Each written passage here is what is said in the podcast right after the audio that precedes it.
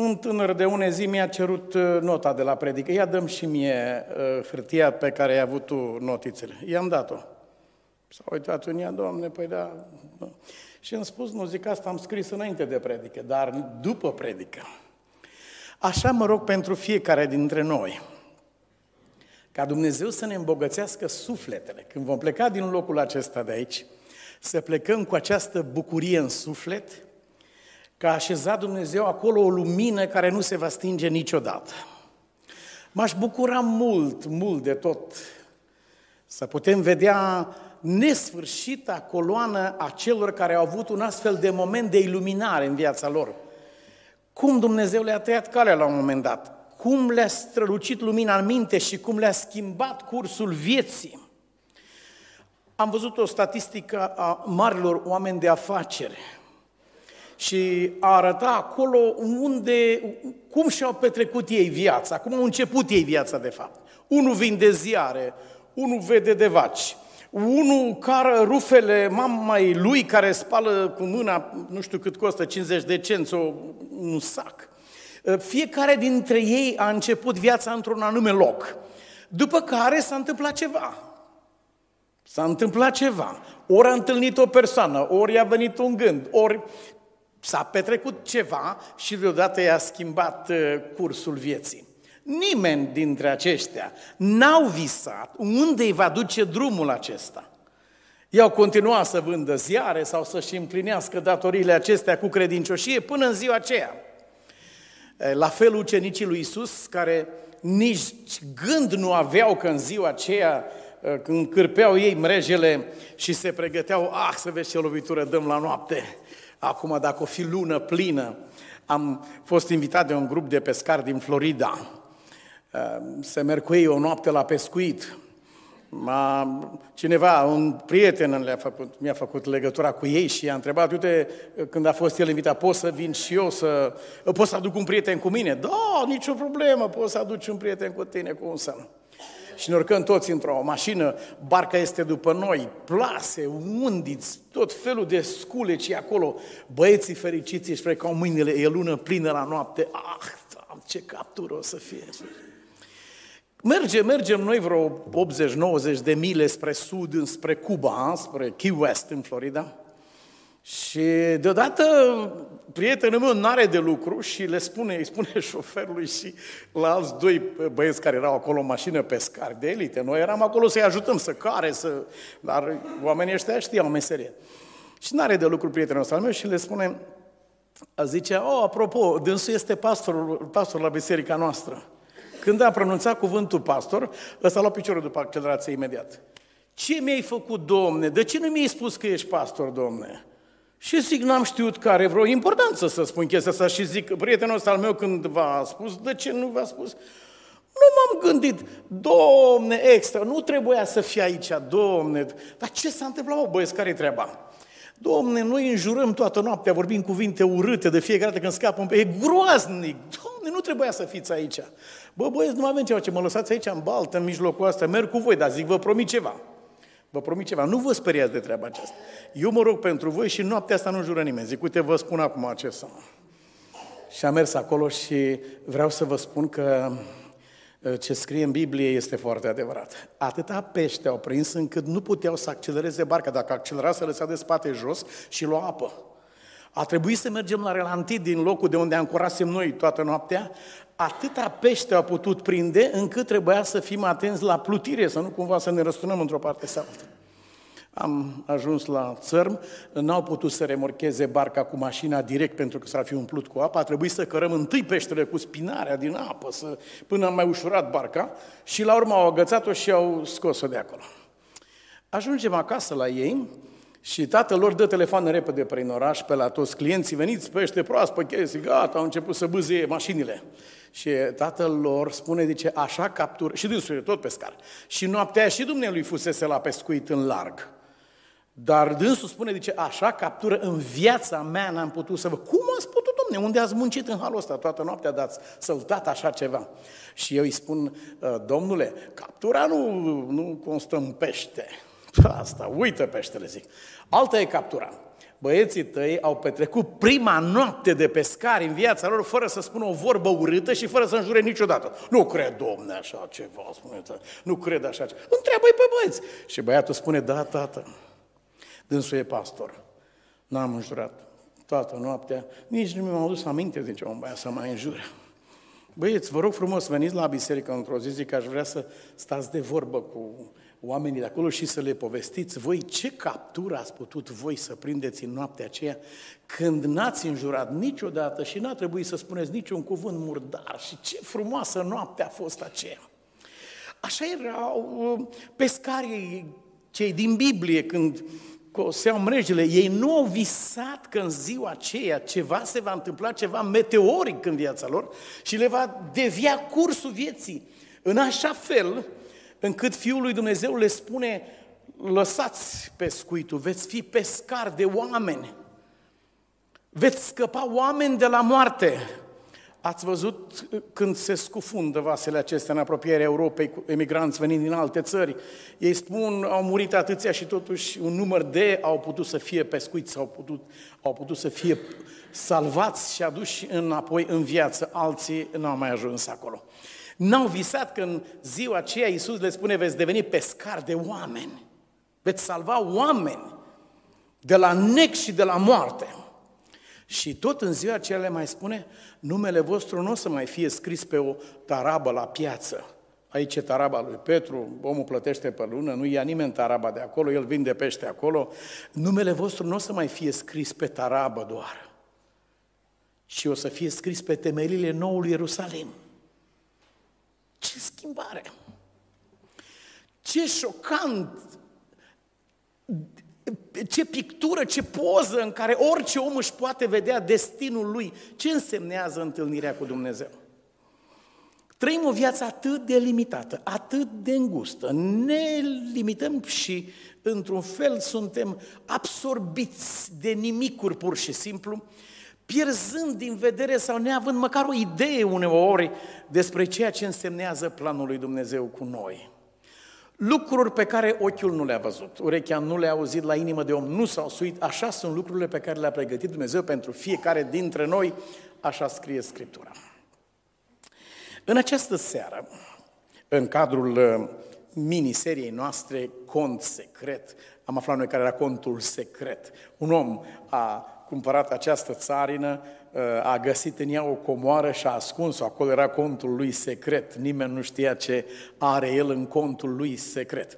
Și de dragul ei, nu de dragul lui sau de dragul profitului sau câștigului, sau de dragul ei, în sine comoara aceasta a fost de așa natură încât Biblia spune omul ăsta a mers și a vândut în grabă tot ce a avut fără să rețină nimic și a cumpărat țarina aceea cu comoara din ea.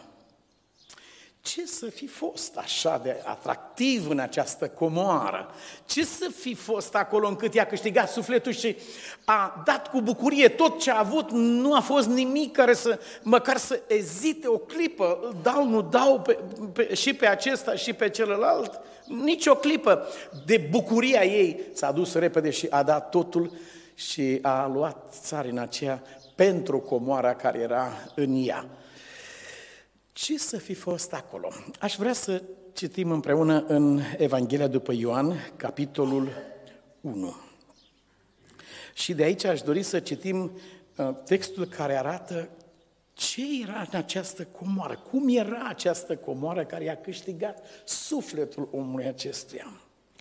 Și cuvântul s-a făcut trup și a locuit printre noi, cuvântul cu ce mare, și a locuit printre noi, plin de har și de adevăr.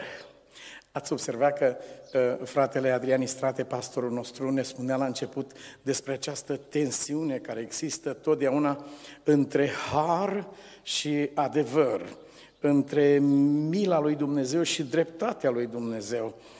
Acestea parcă se exclud. Dacă, dacă trebuie să fii drept, nu mai ai cum să fii bun sau milostiv, n-ai cum. Dacă ești milostiv, nu mai ai cum să fii drept, dacă ți-e milă. Un policeman tocmai scria o amendă unuia care parcase într-un loc interzis. Și omul ăsta a venit chiar în clipa aceea și îi spune policemanului: iartă-ne nouă greșelile noastre. La care policemanul, știind care era meseria lui, îi răspunde acestuia: și nu ne duce pe noi în ispită. Și scrie și de... Am luat amendă de la poliție în America. E așa de frumoasă, vreau să vă spun. Polițmenul e prieten, amenda este dușmanul, e acolo, nu e polițmenul dușmanul tău. Amende, amenda, amenda e dușmanul, el este prietenul tău, el chiar te compătimește în timp ce scrie. Aici în România mai negociem, mai una alta, mai... Da. Acolo nici nu, nici nu gândești să negociezi, dar sunt uimit. Majoritatea sunt creștini și ei totdeauna îmbină artistic, pur și simplu artistic, sau judecători în tribunal, care trebuie să pronunțe sentința, altfel societatea ar deveni un haos, ar fi groaznic. Trebuie să pronunțe sentința. Un judecător care merge apoi și vizitează pe, pe cel pe care l-a condamnat. Lucrurile acestea se petrec toată ziua, sunt expresii ale Harului lui Dumnezeu împletite cu adevărul. Acesta este adevărul. Nu se poate altfel. Citeam săptămâna trecută despre un judecător care apare într-o linie de oameni pentru botez. Era, se boteza creștin omul și lângă el, cine era? Un tâlhar pe care îl condamnase el la paisprezece ani închisoare, cu mai mult timp înainte și se părea că nici nu sunt atenți unul la altul. Fiecare, toată lumea era în genunchi, toată lumea se ruga la Dumnezeu, era un moment așa de mare acesta în care așa...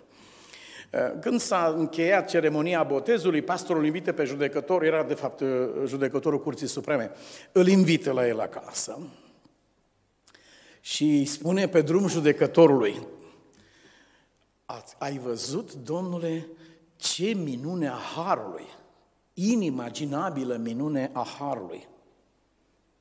Așa este, spune judecătorul. După aceea mai merg ei un timp și uh, judecătorul se întoarce către pastor. Zice: la ce te-ai referit când ai zis ce minune a Harului?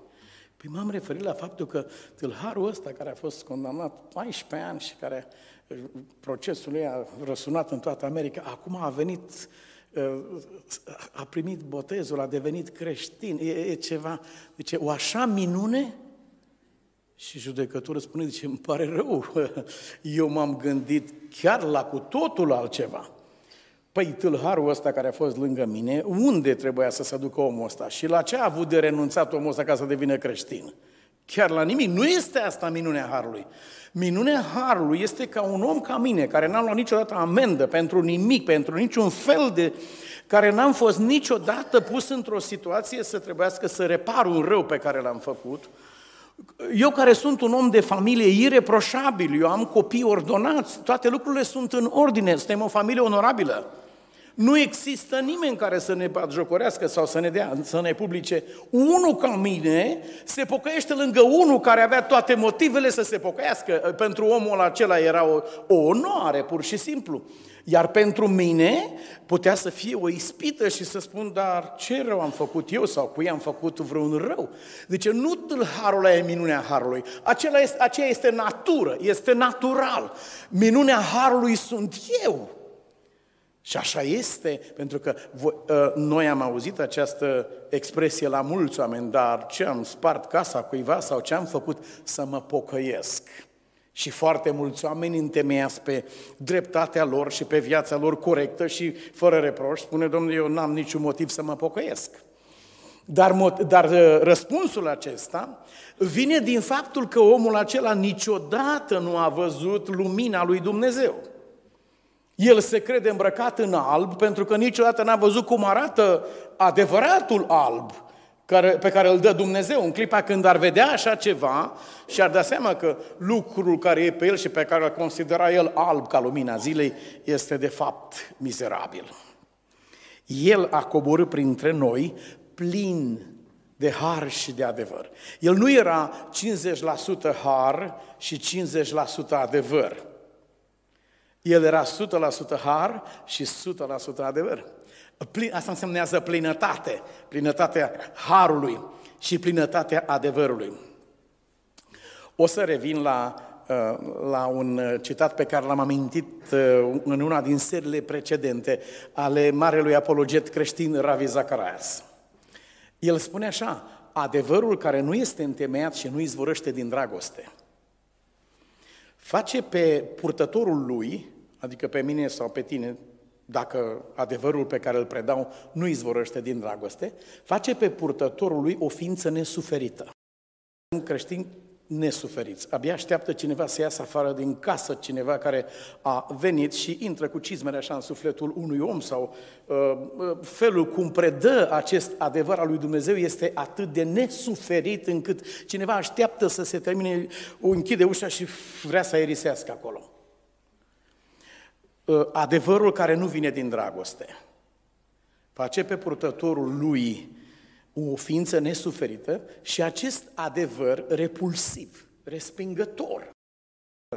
O mâncare are în ea anumite ingrediente. Hrana aceasta divină are aceste două ingrediente în ea. Adevăr și har. Plinătatea adevărului și plinătatea harului. Copiii care au fost crescuți în familii fără har, cu reguli stricte, care au fost în biserici fără har. În momentul când reușesc să-și capete libertatea, uneori prea devreme, se aruncă în brațele slinoase ale unei lumi care le oferă toleranță. Sunt atât de, de, de, de sătui până nu mai pot de aceste liste lungi care le-au fost așezate în față, să faci așa, să fie așa, să faci așa, și aceste fețe lungi, care n-au niciun fel de lumină sau de zâmbet, sunt atât de obosiți sărmanii, încât sunt gata să se arunce oriunde. Am ascultat confesiunea unei doamne, ieri dimineață, la telefon. Am crescut patru copii, n-am cunoscut pe Hristos. I-am crescut așa cum am gândit. Când s-au făcut mari, nu i-am mai văzut. Acest lucru se întâmplă într-o familie unde uh, adevărul, adică să fii curat, să înveți bine, să te comporți cum trebuie, acesta este adevărul, este predat fără dragoste. Fără dragoste este pur și simplu o fără de lege. Iar dragostea fără adevăr este desfrâu. Așa scrie Biblia. Ați transformat harul lui Dumnezeu în desfrâu. Copilul ești de capul tău, poți să faci ce vrei, ce drești. Copilul acela va fi la fel de nenorocit, aruncat în lume fără niciun fel de direcție, complet nepregătit pentru viață, va fi la fel de nenorocit ca și acela care a fost crescut în aceste obezi legat. A văzut, zice Biblia, că Pavel stătea cu picioarele în, în obez legat, era cu un șurub de lemn, îl strângea. Să nu cumva să te duci, copilul e cu șurubul la picioare, să nu cumva să te duci, să nu cumva să... e cu șurubul la gât, nu are voie să se uite într-o parte sau într-alta. Doamna spunea, zice, nu i-am lăsat nici să respire în biserică, așa ne-a învățat și pe noi.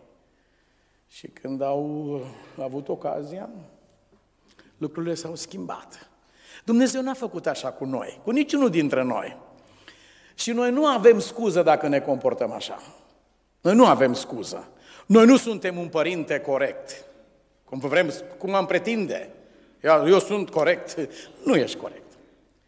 Corect ai fi dacă ai pune adevăr și har așa cum Dumnezeu a pus cu tine când te-a adus aici, când te-a chemat din păcatele și fără de legile tale.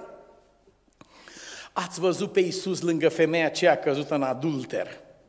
El împletește extraordinar de frumos harul și adevărul. El nu spune acestei femei, uh, e posibil că femeia a fost goală complet, că au târât-o de acolo, sau e posibil că a avut niște zdrențe rupte pe ea. Nu, nu se poate, știi, dar a fost târâtă în biserică. Aici a fost adusă și frații au votat, s-a spus despre ce este vorba și așa mai departe. Ați văzut ce a făcut Iisus? Ce har! Iisus nici măcar nu discută cu ea despre fără de legea ei atât de cunoscută, nu discută cu oamenii ăștia care știau de la mâna întâia ce s-a întâmplat acolo. În momentul când rămâne numai el și ea, atunci așa se discută. Atunci se discută. Nu se discută cu un copil în fața celorlalți copii. Să-l faci de rușine, scoate-l în fața clasei, pune-l cu fața la perete, pune-l cu genunchi pe coș de nuci, bate-l în fața clasei. Dobitocule, și câte cuvinte sunt adresate din toată zoologia copilului, în fața clasei. Păi dacă te întreabă ce... O mamă învăța pe... într-o dimineață, preda copilului matematică și copilul repeta numerele și sărea peste un număr, nu mai știa cum este, și mama s-a țipat la el, ți-am spus de zece ani, pune mâna și... Un, un om mai în vârstă vine și lângă dânsa și o întreabă, ce-l învățați pe ăsta micu? Îl învăț matematică! Și dânsul îi spune, nu, dumneavoastră nu-l învățați matematică, dumneavoastră îl învățați să țipe. Asta e tot, asta e lecția pe care o predați dumneavoastră. Cu asta rămâne, cu cea mai puternică senzație. Matematica nu dă cea mai puternică senzație. Da, țipatul să sperie bietul copil, zici că l-ai pus la curent electric sau cineva la care strigi în casă. Biblia spune, orice mânie, orice strigare să piară.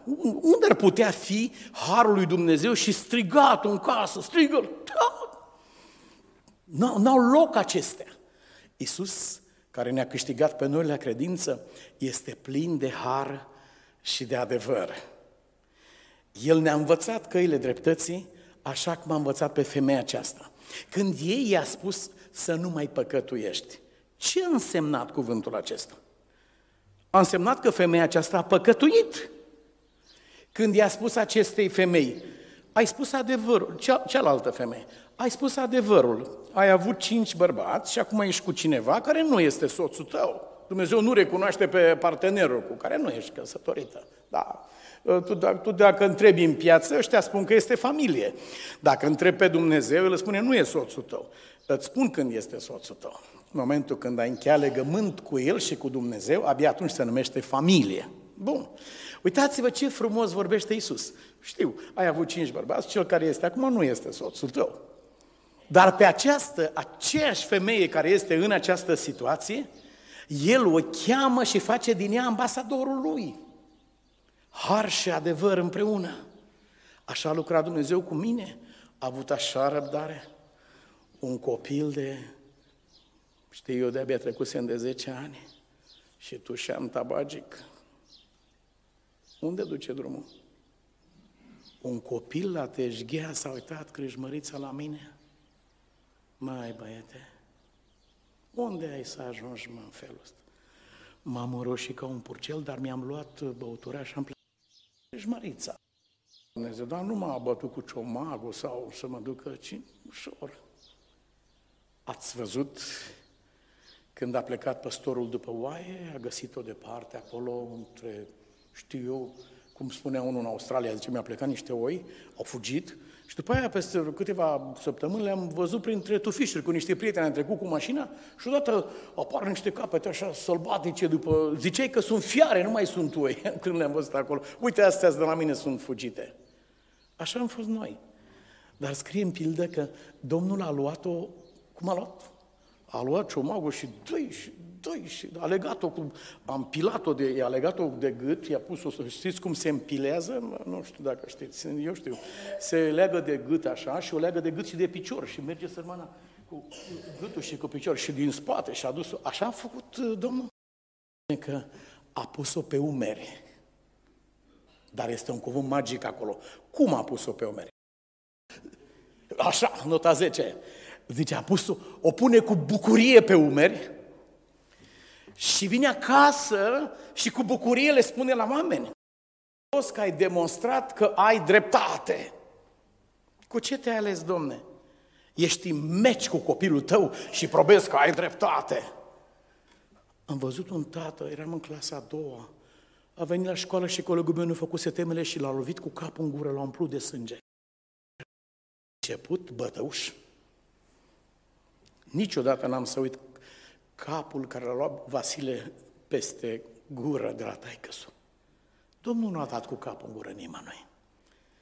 Domnul ne-a pus pe umeri cu bucurie, ne-a încurajat. Știți cu ce cuvânt i-a vorbit Iisus femeia acestea care, acesteia care era jos în mizeria aceea?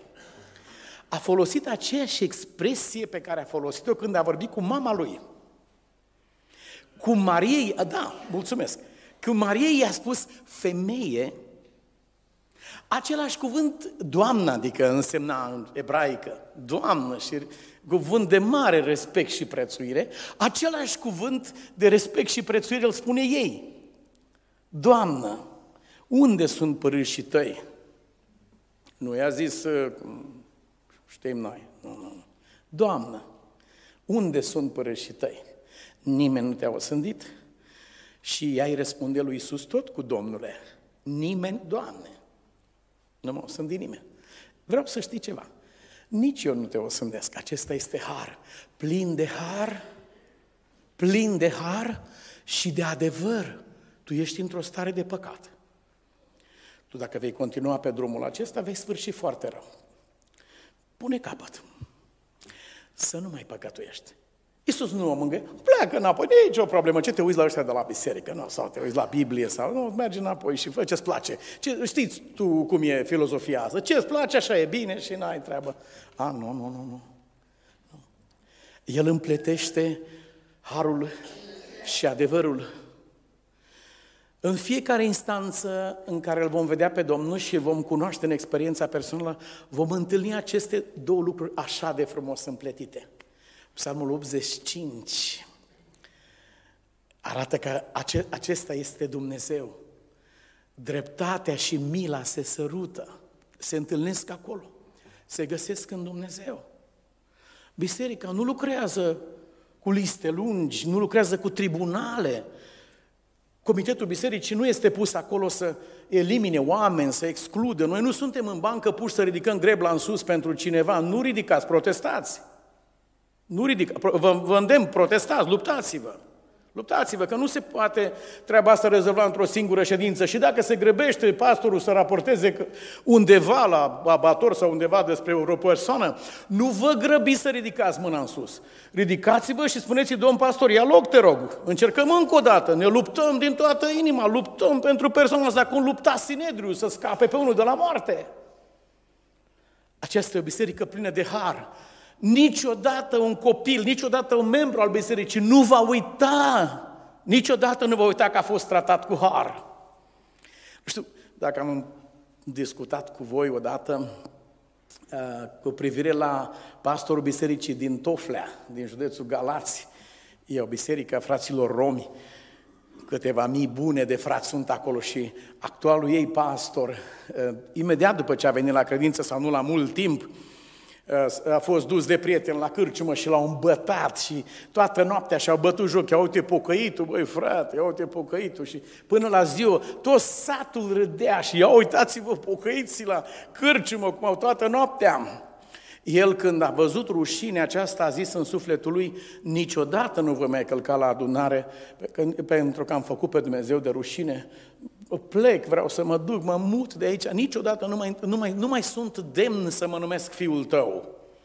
A zis el așa cu alte cuvinte. Și mi-a spus, dau citatul lui, zice, dimineața m-am pomenit cu curtea plină de țigani. Am dat să fug, dar n-am mai avut pe unde, pentru că m-au prins. Mi-era o frică de ei, să vezi ce începe acum. Și zice, vreau să spun ce s-a întâmplat o zi întreagă la noi în curte. M-au luat de gât și au plâns și au spus, nu te descuraja, frate, nu te descuraja, frate, și eu am căzut, tot și noi am căzut, frate. Uite, eu am făcut un lucru, eu am făcut un alt lucru. Sunt treizeci de ani de atunci, n-am mai făcut acest lucru, dar uite, mi s-a întâmplat atunci și nu te descuraja. Nu este o victorie aceasta când am reușit noi să aruncăm un păcătos. În vremea lui Iisus acesta era, acesta era dictonul și mi se pare că și astăzi în multe locuri este același dicton. E mare bucurie în cer când este exclus un păcătos. Asta era, se cânta la biserică, se predica. Și a venit cineva cu o altă predică acolo. Și a spus, e mare bucurie în ceruri când se întoarce un păcătos la Dumnezeu. Nu când aruncăm un păcătos afară. Nu votăm cu bucurie, nu ridicăm, nu ridic mâna în sus. Îmi leg mâna de picior și nu ridic mâna în sus. Nu, no, eu vreau să lupt pentru omul acesta. Vreau să mă duc acasă, vreau să-l vizitez, vreau să mă rog, eu vreau să postez. Nu ridic mâna sus pentru omul ăsta. Acesta este har. Eu nu spun că omul acesta n-a greșit. Dar eu spun sigur că n-a greșit mai mult decât fiecare dintre noi. Și datoria noastră nu este să raportăm lui Dumnezeu, Doamne, am dat afară pe nu știu cine, ci datoria noastră este să raportăm lui Dumnezeu: Doamne, mi-ai dat un talent, uite-l aici. Cu bucurie încă unul. Încă unul dintre noi a fost scăpat. Plin de har și de adevăr. Comportarea noastră în familie, ca părinți, nu e întotdeauna condusă după acest mare principiu, har și adevăr. Ați văzut ce frumos începe istoria familiei lui Iisus. Începe cu acest periculos incident.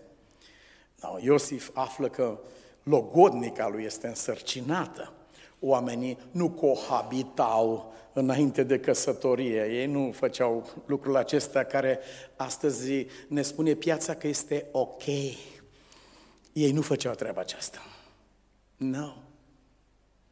Și când a aflat așa ceva, omul știe că lucrul acesta nu e legat de el.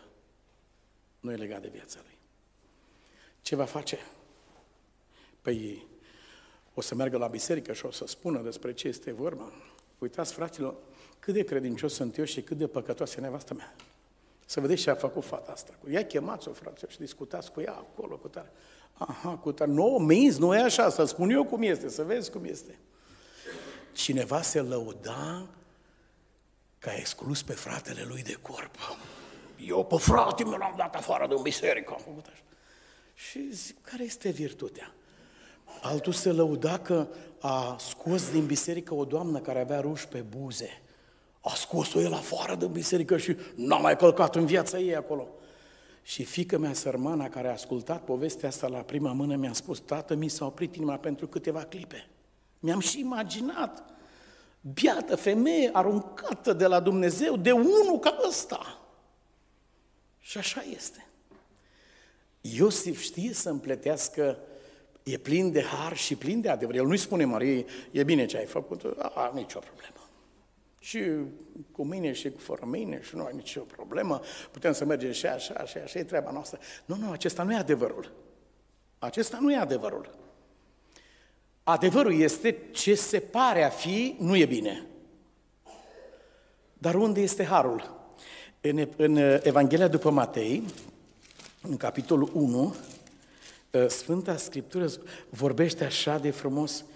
Iosif, care era un om neprihănit, spune versetul nouăsprezece, bărbatul ei era un om neprihănit și nu voia să o facă de rușine. Acesta este soțul neprihănit, nu care publică pe soția lui, nu care aduce dovezi să vă arăt eu cine este. Hai, arăta, mă, frate, și așa viteaz, ești, domne, ești extraordinar, anchetat, ești, lucrezi la F B I, cred că, așa, anchete-te, dar unde ai făcut rost de așa dovezi extraordinare, poze, înregistrări? Ia, frate, și ascultă, a venit cineva la mine, ia și ascultă caseta asta, că am pus în pod un aparat, am conectat la telefon, cum ridică asta mea, repede a înregistrat acolo, ia și ascultă caseta, că și de tine vorbește în caseta asta. Și am spus: frate, în viața mea eu așa casetă n-am ascultat. Și eu n-am să ascult de la dumitale pentru prima dată o așa casetă. Dacă Doamna îmi dă mie caseta, cu plăcere o ascult. Dar ca să o înregistrez dumneata și după aia să-mi dai mie așa ceva, nu se va întâmpla niciodată. Și n-am primit-o. A doua zi, Doamna era pur și simplu dezechilibrată, că știa că el a venit și nici nu, nu putea să meargă bine. Și când am dat mâna la ușă, atât a fost de șocată când i-am spus: nu vă temeți, eu nu am ascultat caseta. Eu dacă mă întâlnesc cu dumneavoastră pe stradă și uh, ați vrea să vă ascundeți de mine, eu mă fac că nu vă văd. Tocmai atunci am văzut o cioară într-un copac și mă uit așa de atent la ea până treceți dumneavoastră. Sau dacă v-a scăpat din gură o vorbă, nu zic: nu, nu, nu, te-am auzit eu ce ai spus. Nu te-am auzit, că nu mi-ai spus mie, ți-am scăpat din gură o vorbă. N-am să folosesc niciodată vorba aceasta. Nu! Uitați-vă ce scrie aici, un om neprihănit în fața la o așa ofensă ca aceasta. Logodnica lui este însărcinată. Un om neprihănit s-a gândit să nu o facă de rușine și și-a pus în gând să o lase pe ascuns. Adică să nu știe nimeni. Pe ascuns însemnează să nu știe nimeni de ce. Între mine și tine și atât. Nu discutăm cu soția sau cu soțul în fața copiilor. Așa ești tu, așa faci mereu, vai de capul tău, tu ești tu nimeni, mă, tu nu ești în stare să faci nu știu ce, uite vecinul ceva, ce... tu vorbești care ai ars mămăliga al alter și nu știu ce ai mai făcut. Și... În fața copiilor așa ceva, să jignești pe mama copiilor în fața copiilor, să jignești pe tatăl copiilor în fața copiilor, nu poate fi, este ceva odios lucrul acesta. Știu că acesta este adevărul, că am ars ieri mămăliga, dar discutăm, discutăm pe ascuns, nu discutăm public. Harul și adevărul ne-au mântuit pe noi, harul și adevărul ni le-a dat Dumnezeu ca să le trăim în casa noastră, cu copiii noștri, cu familia noastră, în biserica noastră. Iubiți creștini, opriți-vă liniștiți, eu n-am de gând să epuizez cuvântul ăsta în seara asta. Eu numai ce am spus aici și am citit, am, încerc să dau de gândit și eu mă voi mai gândi mult. Visez că și scriu o carte într-o zi pe tema aceasta. Dar să ne rugăm lui Dumnezeu ca niciodată, niciodată să nu fim părăsiți de Duhul acesta. Și copiii noștri să ne păstreze această amintire. Și vecinii noștri. Doar ați auzit de fratele acesta în vârstă din Telorman, îi fura cartofii din câmp și grâul și a stat la pândă și a văzut sărmanii cum săltau la saci de făceau ernie de disc, săltau, să pună în remorcă, să pună... Și deodată sacul a fost mai ușor. Ce crezi, fratele ăsta i-a ajutat să-l pună în căruță? Luați, frate, luați, că era posibil să nu se facă nimic anul ăsta. Și tot aia era. Ori de, luați dumneavoastră, ori de luau lăcustele, nu era niciun fel de diferență. Anul ăsta dumneavoastră sunteți lăcustele, nu e nicio problemă. Eu vă ajut pentru treaba aceasta. Și le-a dat în plus. Nevastă, pune masa, pune de mâncare ceva la, la băieți. Ei au lucrat la noi astăzi. Da. Și am auzit că omul a trăit aproape de o sută de ani. Am fost în comună nu de mult. Omul acela a trăit aproape o sută de ani. N-a murit deloc, că i-a dat nu știu cât saci de porumb cuiva sau de... Nu. Dar despre un altul, am auzit că a vrut să ia hoții bicicleta și a tras de ea până l-au împușcat hoții și a murit săracul. Dar a murit cu bicicleta în mână când a murit. Asta e un fel de moarte foarte onorabil. Care să-i spui, stai puțin, frățioare, nu pleca, uite, am chei de la bicicletă, am niște camere de rezervă, vreau să-ți dau toate lucrurile astea, vreau să ai tu ce-ți trebuie. Și nu spun la nimeni că ai luat bicicleta de la mine, dacă mă întreabă, spun că ți-am vândut-o. Sigur, ați văzut uh, asta cu Jean Valjean? Ați văzut? Da, e sigur că da. Cum să nu? Ați văzut acolo. Și l-a prins poliția și... De unde ai tu, mă, argint, auzi? Furculițe de argint, le furase din casă de la... Și le vendea în piață. Păi dacă vezi un hoț cu mărfuri de astea, sau nu hoț, dacă vezi un îmbrăcat ca el cu mărfuri de astea, îți dai seama care e meseria. Și vine înapoi poliția cu el și l-aduce acasă și... Dom'le, uite, ăsta a spus că dumneavoastră i-ați dat cadou toată argintăria asta. E posibil așa?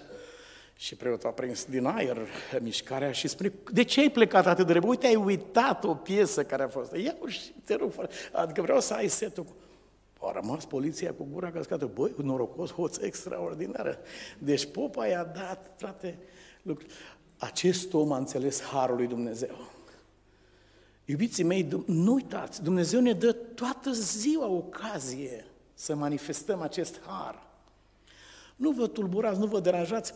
Și nu schimbați, cum spune în Isaia, de ce schimbați lucrurile prețioase ale lui Dumnezeu pe ceva care nu satură? Dimpotrivă, folosește prilejul pe care îl ai ca să poți să conduci pe cineva să cunoască pe Dumnezeu prin tine. Dacă tu îi vei da lecția aceasta a harului amestecat cu adevăr, omul acesta va cunoaște și va înțelege pe Dumnezeu. Am uh, avut un prieten evreu, mesianic, și el, fratele Florian.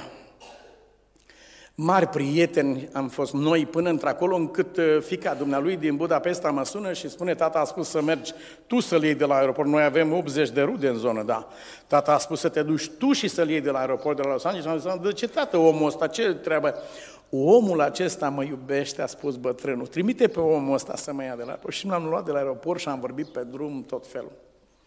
Și îmi spune el mie, așa evreiește, carabinul, cum stătea el cu un Audi din ăsta, așa la semafor acolo la roșu și aștepta și vine un mexican amără săracul care era la iarbă, tăia la iarbă, vine cu un vapor din ăla vechi, curgeau hartapalele și buf, lovește din spate la semafor, săracul el știe, ori vorbea la telefon, ori ce-a făcut, că i-a dat, zice, m-am vârtit așa de câteva ori, m-a aruncat în intersecție, praf s-a făcut Audi al lui. Eu n-am avut absolut nimic. Ies din mașină, a venit poliția, salvarea, dă-i zgomot acolo. Și eu mă duc frumos unde erau toți acolo și îl întreb pe omul ăsta, ai cu ce să-ți repari mașina? Omul începe să țipe și să spună, cu ce să-ți repar eu ție mașina, cu ce să-ți repar mașina, că eu am șase copii și eu câștig atâta și n-am ce să...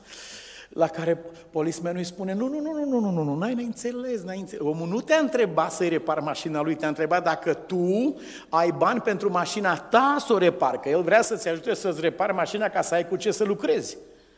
Și i-a spus, tu uită de mașina mea, dă-mi mie mașina ta, eu vreau să-ți repar mașina. I-a reparat mașina, i-a dus-o înapoi vopsită, aranjată, mult mai bună decât era până să lovească.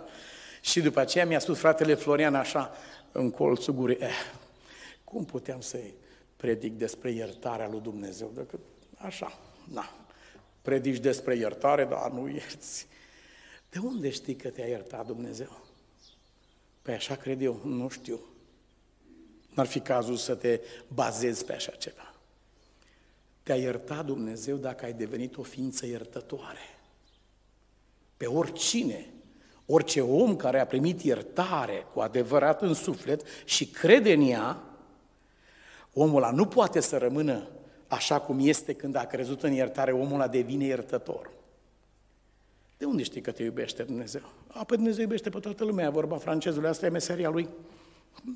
Așa este, aceasta e meseria lui, dar nu în dreptul tău. De unde știi că tu personal ești iubit de Dumnezeu? Păi vei ști acest lucru, că ai crezut într-adevăr, dacă ai devenit o ființă iubitoare. Dacă predici aici despre dragostea lui Dumnezeu, păi iar ține Satana o predică, dar îi zice, mamă, ce e asta? Despre el știe toate textele acestea. Mi-a plăcut foarte mult cuvintele pe care le-a spus un om al lui Dumnezeu, Maurice Adler. Țineți. Răspuns la rugăciune când Dumnezeu ți-a dat ce ai cerut. Acesta nu-i răspuns la rugăciune.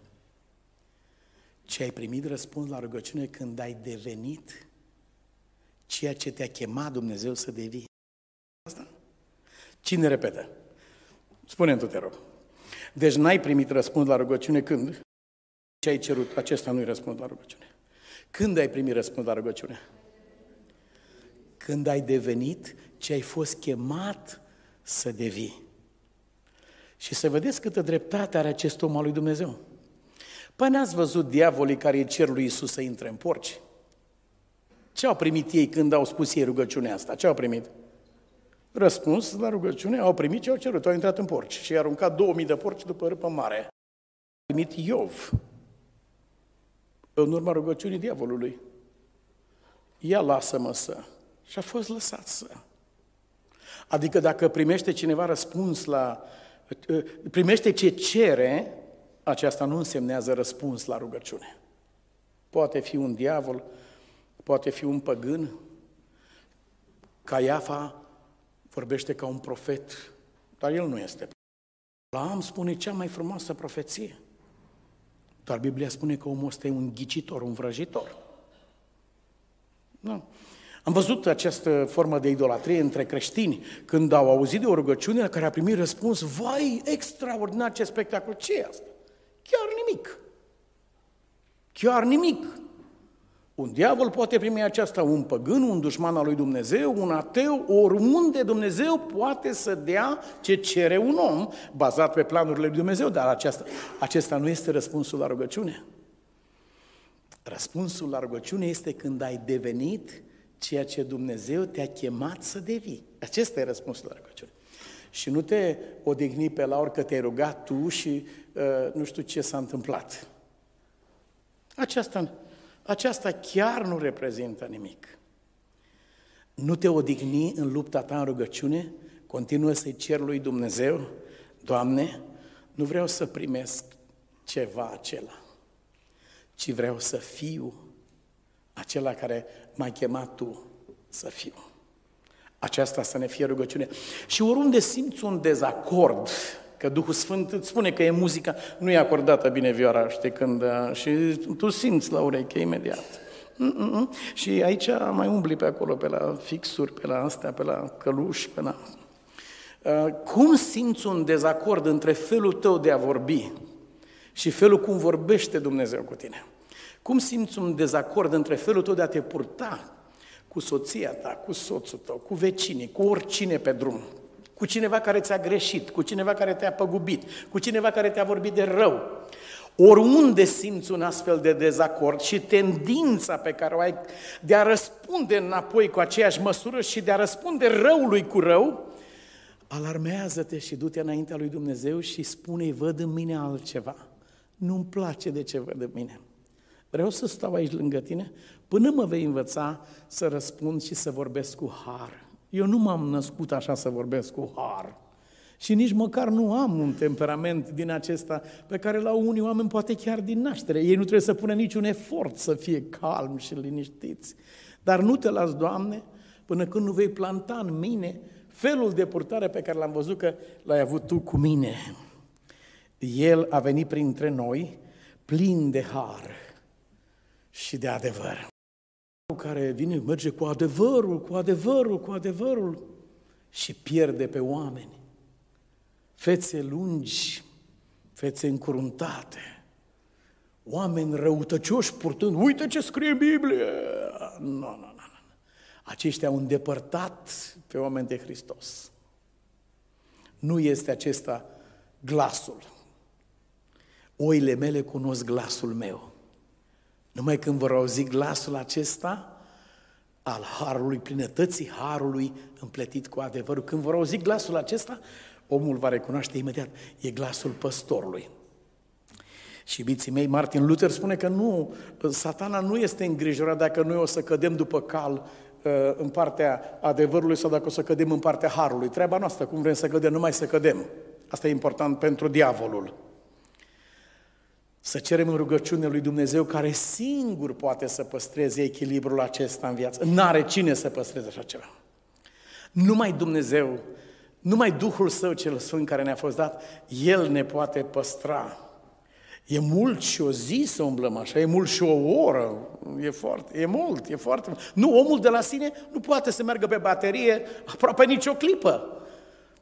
Trebuie să fim totdeauna conectați la această sursă pe care Dumnezeu a făcut-o pentru noi, măsură a umblării noastre pe pământ. Statele Unite, două gemene și una dintre ele a fost clar că nu va supraviețui. Pierdea oxigen continuu, continuu, era un incubator. Prima dată, o asistentă medicală de acolo are această inspirație. Nu știu în ce relație trebuie să fie ea cu Dumnezeu, dar nici nu are importanță. Noi nu trebuie să zicem că a fost sau nu creștin, nu. Dar ce s-a întâmplat, sigur a fost creștin, adică a fost de la Hristos. Prin cine? Treaba lui Dumnezeu prin cine. Ce fel de om e acesta sau nu este? Nu-i treaba mea, e treaba lui Dumnezeu care alege. O asistentă medicală are această idee. A zis, fetița oricum moare, cealaltă, aș vrea să simtă și ea că a avut o soră. Știu eu dacă un copil de câteva ore poate să simtă așa ceva sau nu. Și a luat-o pe cealaltă geamănă și a așezat-o lângă ea când acestea îi sărăcea trupul. Și ce credeți că s-a întâmplat? Cealaltă geamănă, dar voi care aveți internet, voi o să intrați în seara asta și o să vedeți treaba asta pe internet, e poza acolo. Plăcea dacă o, o puneam aici, dar poate că facem o galerie de poze din acestea uh, cândva și ne uităm la ele. Cealaltă geamănă, cea care a fost adusă, cea sănătoasă, a ridicat mâna și a luat-o de gât pe cea amărâtă care murea. Imediat aparatele au indicat întoarcerea. Amândouă sunt domnișoare, sunt fete mari acum. Dar cum a simțit atingerea iubirii? I-a venit viața înapoi. Nu un pumn în gură scapă pe cineva. Nu un proces cu procuratură, cu demonstrații, nu. Ci o îmbrățișare. Ați văzut cum l-a scăpat Iisus pe Petru? Posibil, mod imaginabil. După mine. Nu-l întreabă cât ar fi putut să fie întrebat de noi dacă eram noi aici, acolo. Dar bine că n-am fost noi și nici nu suntem în problema aceasta. Iisus îl întreabă. Dar știți ce îi spune când îi, zici, când îi spune, mă iubești tu pe mine? El îi spune, și Petru spune, și știi că este așa. Știi că te iubesc, știi că am în suflet lucrul ăsta pentru tine. Iisus nu îi spune, nu l-anchetează pe Petru dacă mă iubești sau nu. El nu l-anchetează pe Petru. Ci el vrea să-i atragă atenția lui Petru la ce are în suflet pentru Iisus. Tu te consideri un om sărac și căzut, decăzut. Nu e așa. Tu ai o bogăție sufletească pe care nu are niciun altul dintre ceilalți. Tu iubești pe Dumnezeu, nu te descuraja. Acesta e mesajul lui Iisus. Iisus nu l-anchetează pe Petru acolo, cum adesea este citat cu semnul întrebării și cu un punct așa acolo. Nu! Iisus îi zice, uite, bucură-te că ai acest simțământ în sufletul tău. Bucură-te că Dumnezeu ți-a pus în inimă așa ceva. Și tot la poze aș vrea să mai arătăm ceva, că și pe pământul acesta pe care trăim nu e numai neghină, așa cum obișnuim să vedem noi. Ce Biblia spune, grâul, împreună cu neghina crește și grâul. Împreună cu grâul crește și neghina, inevitabil. Dar cu neghină, fără neghină, grâul este grija expresă a lui Dumnezeu și atât de mult iubește Dumnezeu grâul, încât ne-a spus să nu cumva să smulgeți neghina ca să smulgeți vreun fir. Mai bine suferiți neghina acolo decât să-i smulgi nepoata sau pe fica sau pe soțul sau pe soția, că vrei tu să smulgi o neghină din biserică și ai smuls douăzeci și cinci de fire de grâu odată cu firul ăsta de neghină. Mare ispravă ai făcut când ai smuls o neghină de acolo și douăzeci și cinci de fire s-au smuls cu ea. Timpul va arăta ce consecințe are o acțiune de felul ăsta. Un policeman din Statele Unite este grav bolnav, de asemenea îl găsim pe internet, vă rog să căutați în seara aceasta. Este bolnav grav de, se numește kidney failure, cum să zicem chestia asta. Are o, rinichii, rinichii nu mai lucrează, rinichii lui nu mai lucrează și are nevoie disperată de un transplant. Cine să facă treaba aceasta? Un polițman de culoare. Cine să facă treaba aceasta? Unde se poate găsi cineva care de bunăvoie te duci, te taie, scoate un rinichi, îl dă, nu are frați, nu are prieteni, nu are rude, nu are pe nimeni care ar face treaba aceasta. Și atunci mama are o idee. De asta ne-a pus Dumnezeu pe amândoi într-o casă. Pentru că El știe că atunci când alunecă unul, celălalt stă bine și când alunecă celălalt, un altul stă bine. Așa am mers multe ierni pe dealurile din satul soției mele, uneori erau acoperite de gheață și mergeam din casă în casă ca să ducem Evanghelia aceasta. Și vreau să vă spun că am alunecat de foarte multe ori. Prezbiterul din zonă de acolo, fratele Victor Zăbavă, mergeam cu el prin toate văile, pe, pe toate văile, pe toate... Am alunecat de multe ori pe ghețurile acestea, pe dealuri, dar nu s-a întâmplat nicio singură dată în mulți ani să alunecăm amândoi în același timp. Nu, a fost unul care l-a, l-a ținut pe celălalt.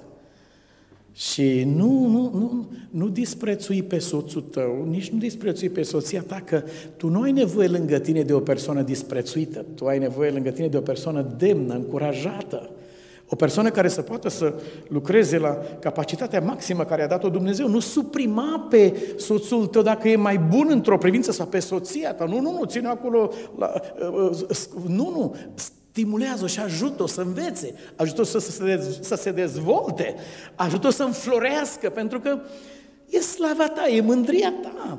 O floare așa vie, frumoasă, sau una, o filită amărâtă. Am văzut un celebru pastor în America și o amărâtă de nevastă mergea după el, sărmana, așa, da. Și l-am văzut pe el la ușa bisericii acolo, cum uh, uh, noi am mai văzut noi pe cineva care saluta așa la avion, știți? Uh, uite așa, dădea cu mâinile și saluta uh, toată lumea și dânsa stătea acolo după ușă și aștepta. Și după aceea dumnealui a plecat înainte și venea și dânsa. Și am zis, vai de predica ta, nene, zic. Acum am văzut eu, asta e predica pe care am ascultat-o de la tine, nici n-aș vrea să o mai văd în viața mea această predică. Uită chestia aceasta. Vreau să spun că în familia acestui policeman de culoare, că nu mai este niciun fel de soluție, soția are o idee.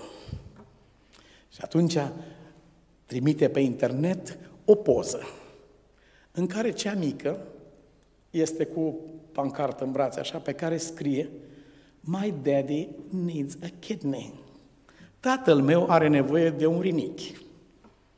Dacă vedeți ce chip are copilul acela, imediat poza a făcut în conjurul lumii și undeva în statul Texas, un cetățean alb, nu unul negru, spune, zice, când am văzut poza pe fetiță stând cu pânza aceasta în mână pe care scria tata are nevoie de un rinic, când am văzut poza, am știut că eu sunt alesul lui Dumnezeu ca să donez rinichiul. Nici n-am știut dacă sunt compatibil, nu sunt compatibil, dar am știut că eu sunt acela. Și mii de oameni au sunat, mii de oameni au sunat care vor să, să răspundă acestei cereri. Harul încă este pe pământul acesta și tendem să fim unul dintre purtătorii de har.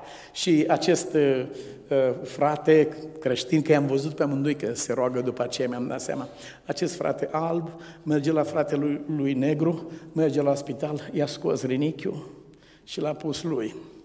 Și fetița cea mică, ea apare cu o altă pancartă pe internet, îți mulțumesc din suflet că tata o să mă vadă când mă fac mare.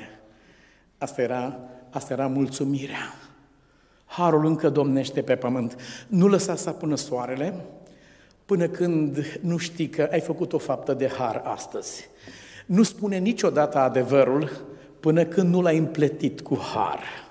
Suntem în lumea și dimensiunile noastre, în pătrățica noastră, cum spunem noi românii. Dar acolo, în pătrățica noastră, să ne ajute Dumnezeu să fim o mică luminiță, vorbind despre marea lumină, căci cuvântul s-a făcut trup și a locuit printre noi plin de har și de adevăr. La aceasta Dumnezeu să ne ajute.